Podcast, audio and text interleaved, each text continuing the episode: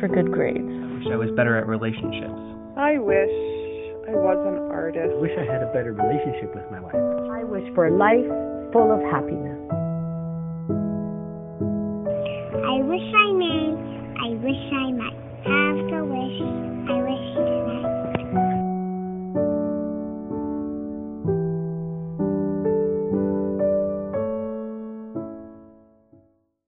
Hi there, happy Monday, December 5th.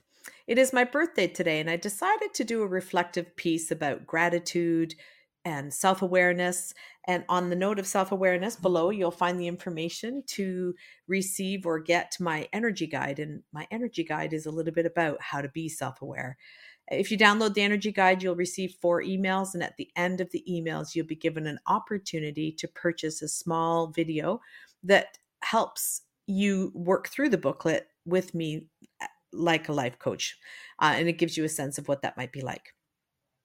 So, um, thinking about my birthday, I wanted to share some things. I am 58 today, and I can't believe that I am. I actually feel if I had to pick a, a, an age, I would say maybe in my 40s.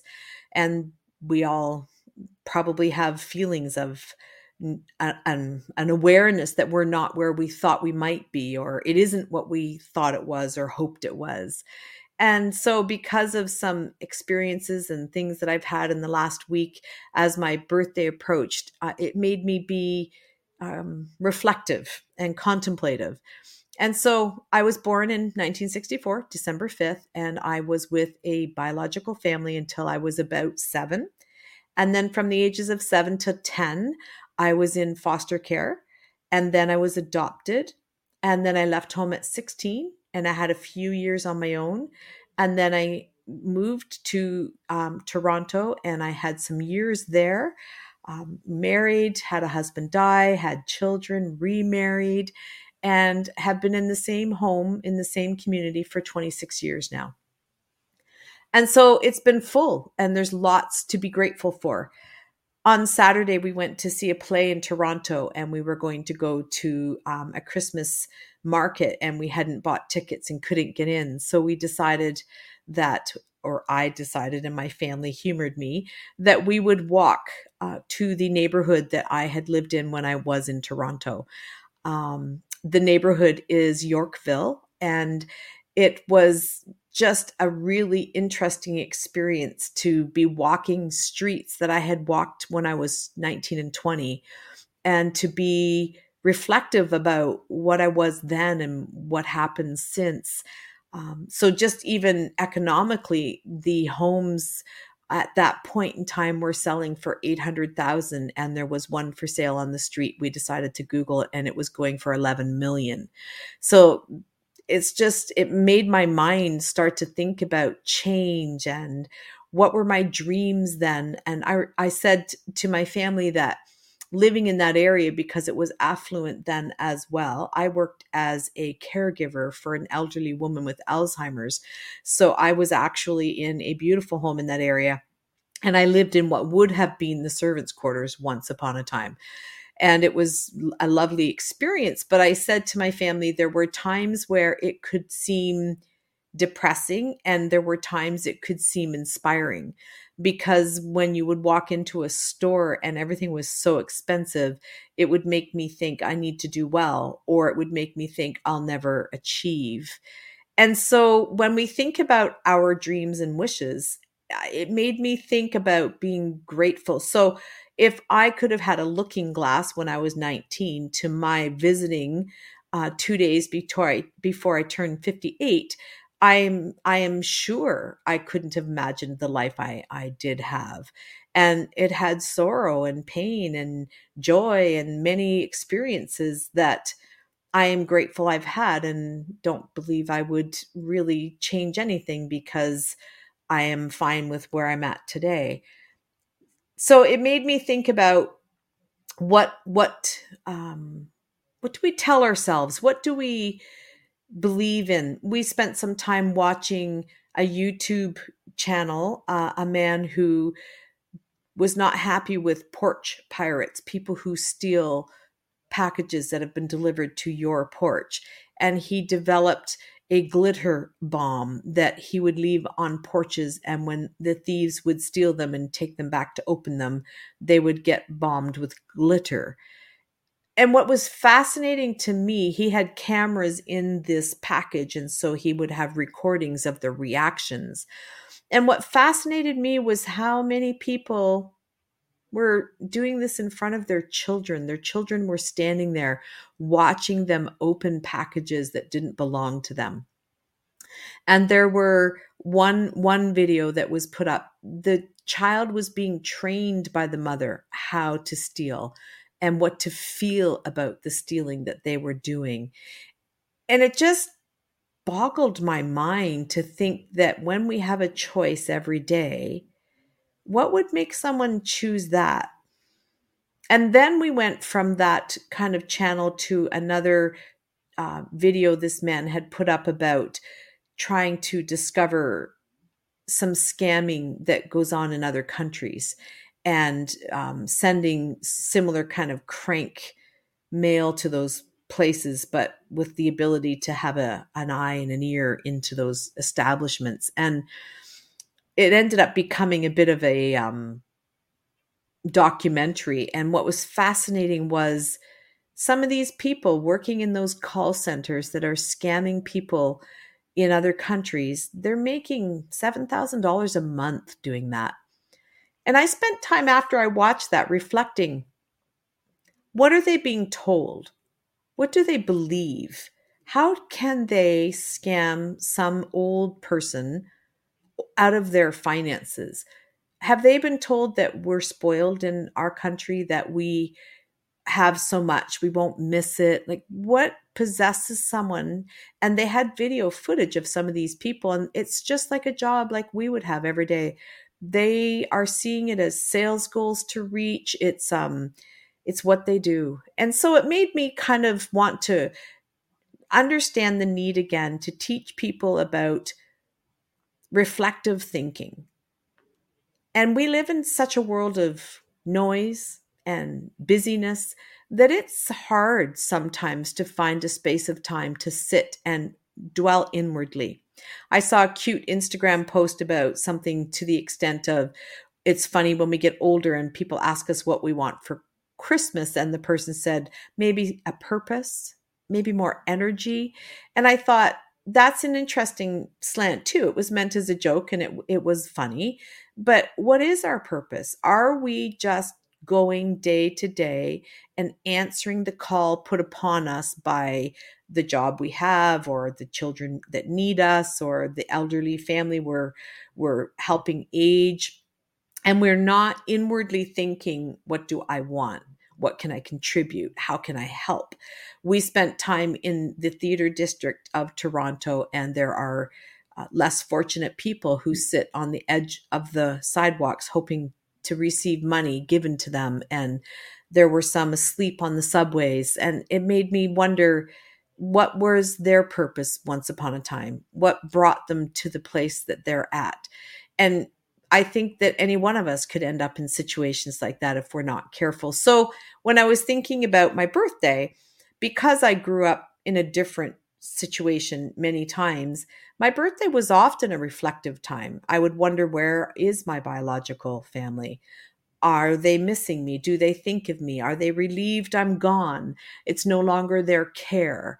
And in the preceding years, I have been able to have some of those questions answered. And my biological parents have moved off the earth, and I have been contacted by uh, a member of my biological family, and we have connected and we do our own lives. We we didn't amalgamate our lives but for both of us it was an opportunity for information and for closure on some level. And i arrive today at my 58th birthday feeling very content, very grateful for all of the things that I've been able to see and be and do and accomplish. And I bring the question to you what do you think you'd like life to look like in your 60s? I can remember my husband and I driving down the road chatting about our future and 60 seemed a long way off when you're in your 30s and it is here like the blink of an eye. And I know elderly people tell us these things. And if you look back over the 30 years, a lot has happened. But how you feel about how quickly you got to where you are is truly like the blink of an eye. And so we want to have the purpose today to achieve the things that we might want for tomorrow. But how do we do that? And I was thinking that simplicity of energy, and that comes back to the thing I often want to try and uh, allow people to see what is that. We might think of energy as momentum, um, you know, doing, but energy can simply be that willingness to be in the moment we're in because that can be exhausting if you have three little children and um, multiple jobs and mortgage and house. Being in the moment we're in is exhausting. And so that would deplete energy. But if we can be in the moment we're in with an, a sense of, this is where I am, how am I doing? What could I change? Can I let something go today that doesn't really matter so that tomorrow, when it arrives, I'll be a little steadier. I'll little I'll be a little more grateful. I'll be thankful for the things I do have. Those homes that we walked amongst on Saturday that are now 11 million dollars to purchase, I don't need a home like that. And if you took that home out of that neighborhood and put it somewhere else, it's a brick home that's probably 100 years old and it's had work done on it and they're beautiful, but it's just a home. And we work so hard to somehow feel like we need to keep achieving. And then we arrive at stages in our life and we think, how did I get here? And did I enjoy the ride? Am I happy? And if it's not what you thought, maybe we spend too much time there. Maybe we spend too much time thinking, I don't meet the requirements I had for myself or that society had for me. And maybe we should stop and say, Have I learned? Have I grown? Have I had fun? Have I had sorrow? Have I had joy? And if I've had some of those experiences, I think I've I've done well.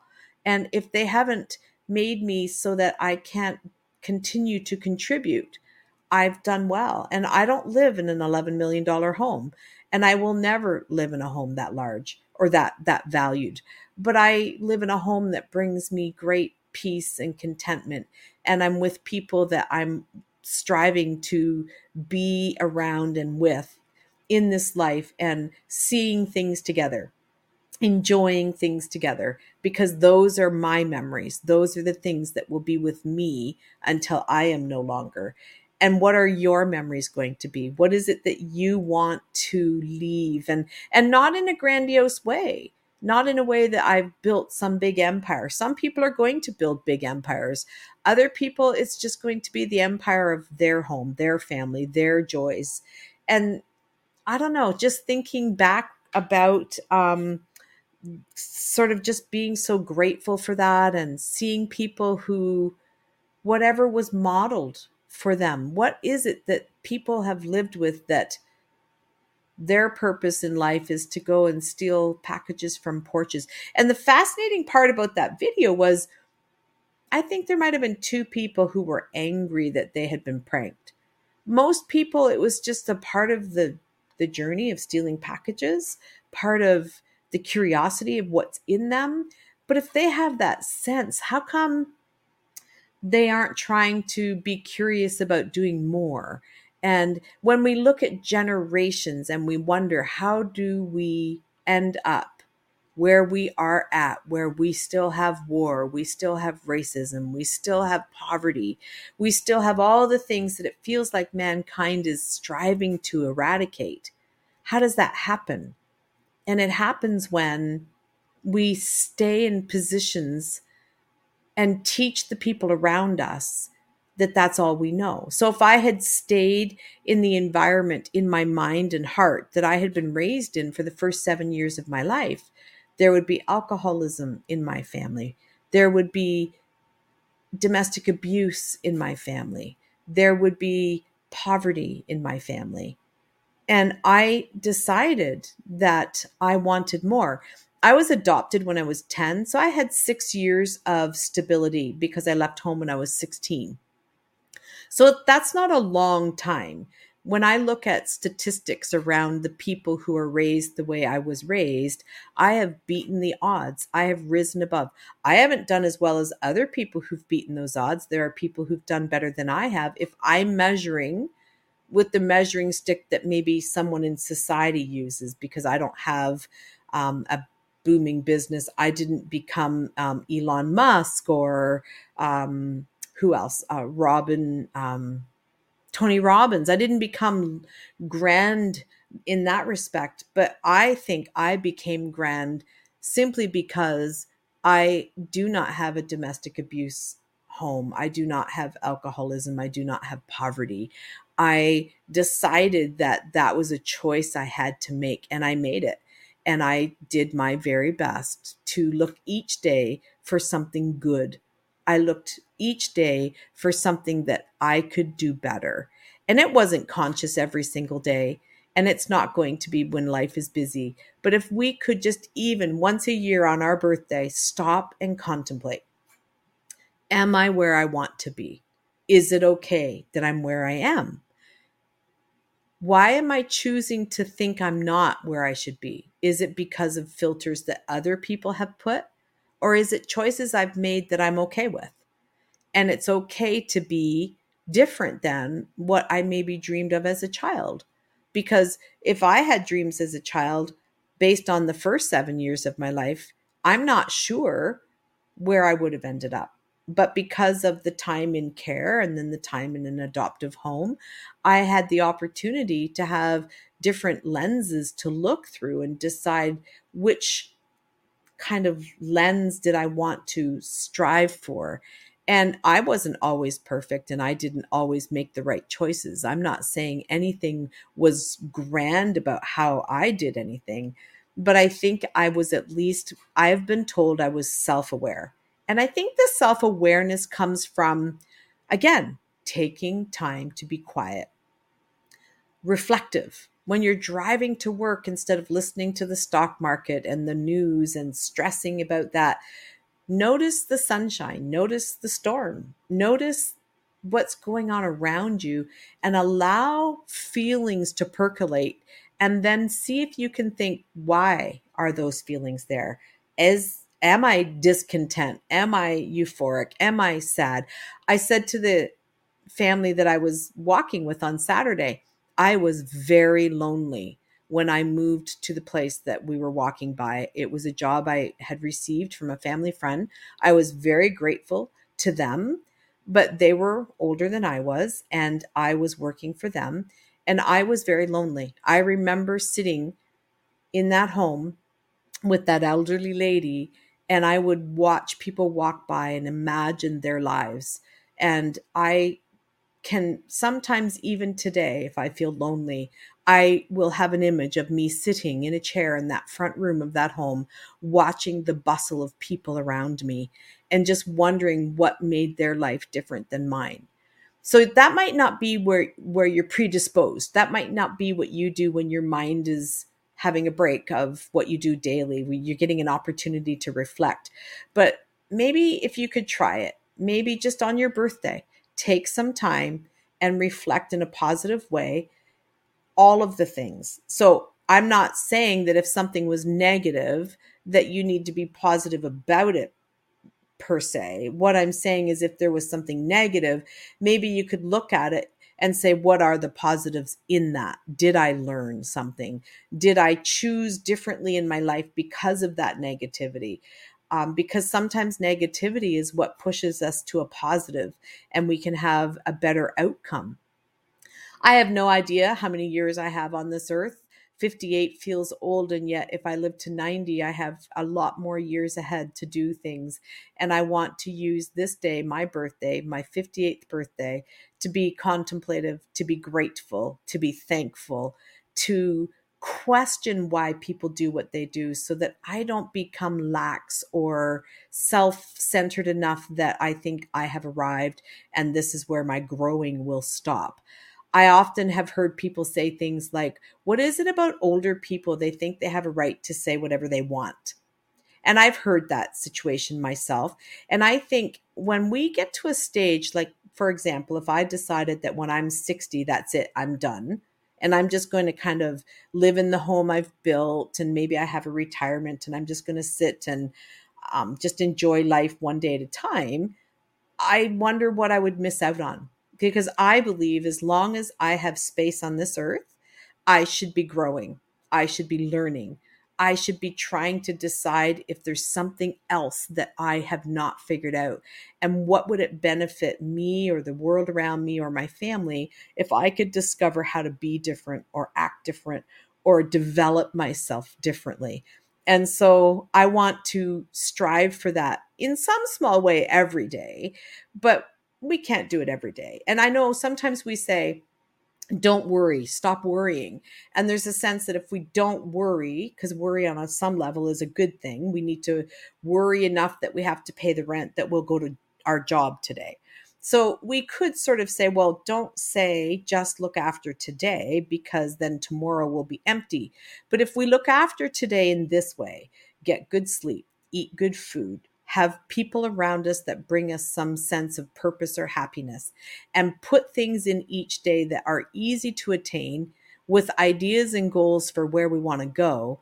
And when we look back over 58 years, we'll have some sort of a purpose. We'll have some kind of a plan because we'll be able to kind of like pick through that time and decide that we want something different and we can go after it. And sometimes it can feel hopeless. Well, if I've gotten to this stage, how could I possibly do anything different? But time is this weird construct in the sense of I went back and I took a look at that house, and from the outside, it doesn't look any different.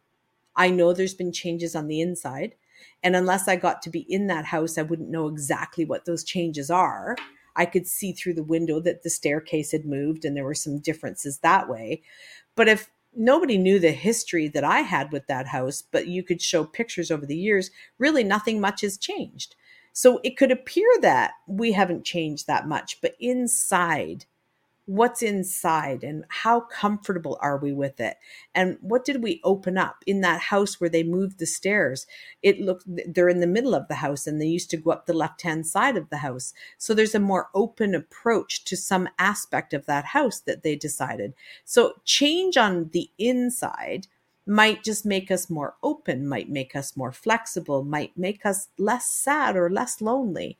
And we can then because of those changes affect other things in our lives. We were sitting this morning looking at some old pictures and we couldn't believe that it's been five years since we did a renovation in our home. And when we look at that renovation, there's a couple things we wanted to have finished and we haven't finished them yet. And we kept thinking, well, you know, it's a new reno, but it's five years old and it feels like it was just yesterday. And so when you approach reflecting on your life and when you approach maybe reflection each day, pick one part of your day and reflect. Try to love yourself. Try to understand that nothing is, uh, I think, a failure completely until we're no longer here because it's something that can speak to us in a way that will help us develop. I hope some of this made some sense. It feels a bit rambly to me, but I feel very grateful inside for the life that I've lived. And I hope to do more and I hope to be more. And I want you to understand that each day you can think and develop and have a better tomorrow. And I wish that for you. Thank you and have a great rest of your day. As much as I enjoy discussions, I also want to provide a service to people who would like more. If you want to do more than listen, get in touch with me with the links in the description. You can also email me through hello at beyondwishfulthinking.ca. And I'd like to give you content you enjoy, so please leave a review wherever you're listening to this podcast. If you're watching through my YouTube channel, leave your comments below. If you want more of Beyond Wishful Thinking podcasts, make sure to subscribe for free on Apple Podcasts, Spotify, and wherever you are listening right now.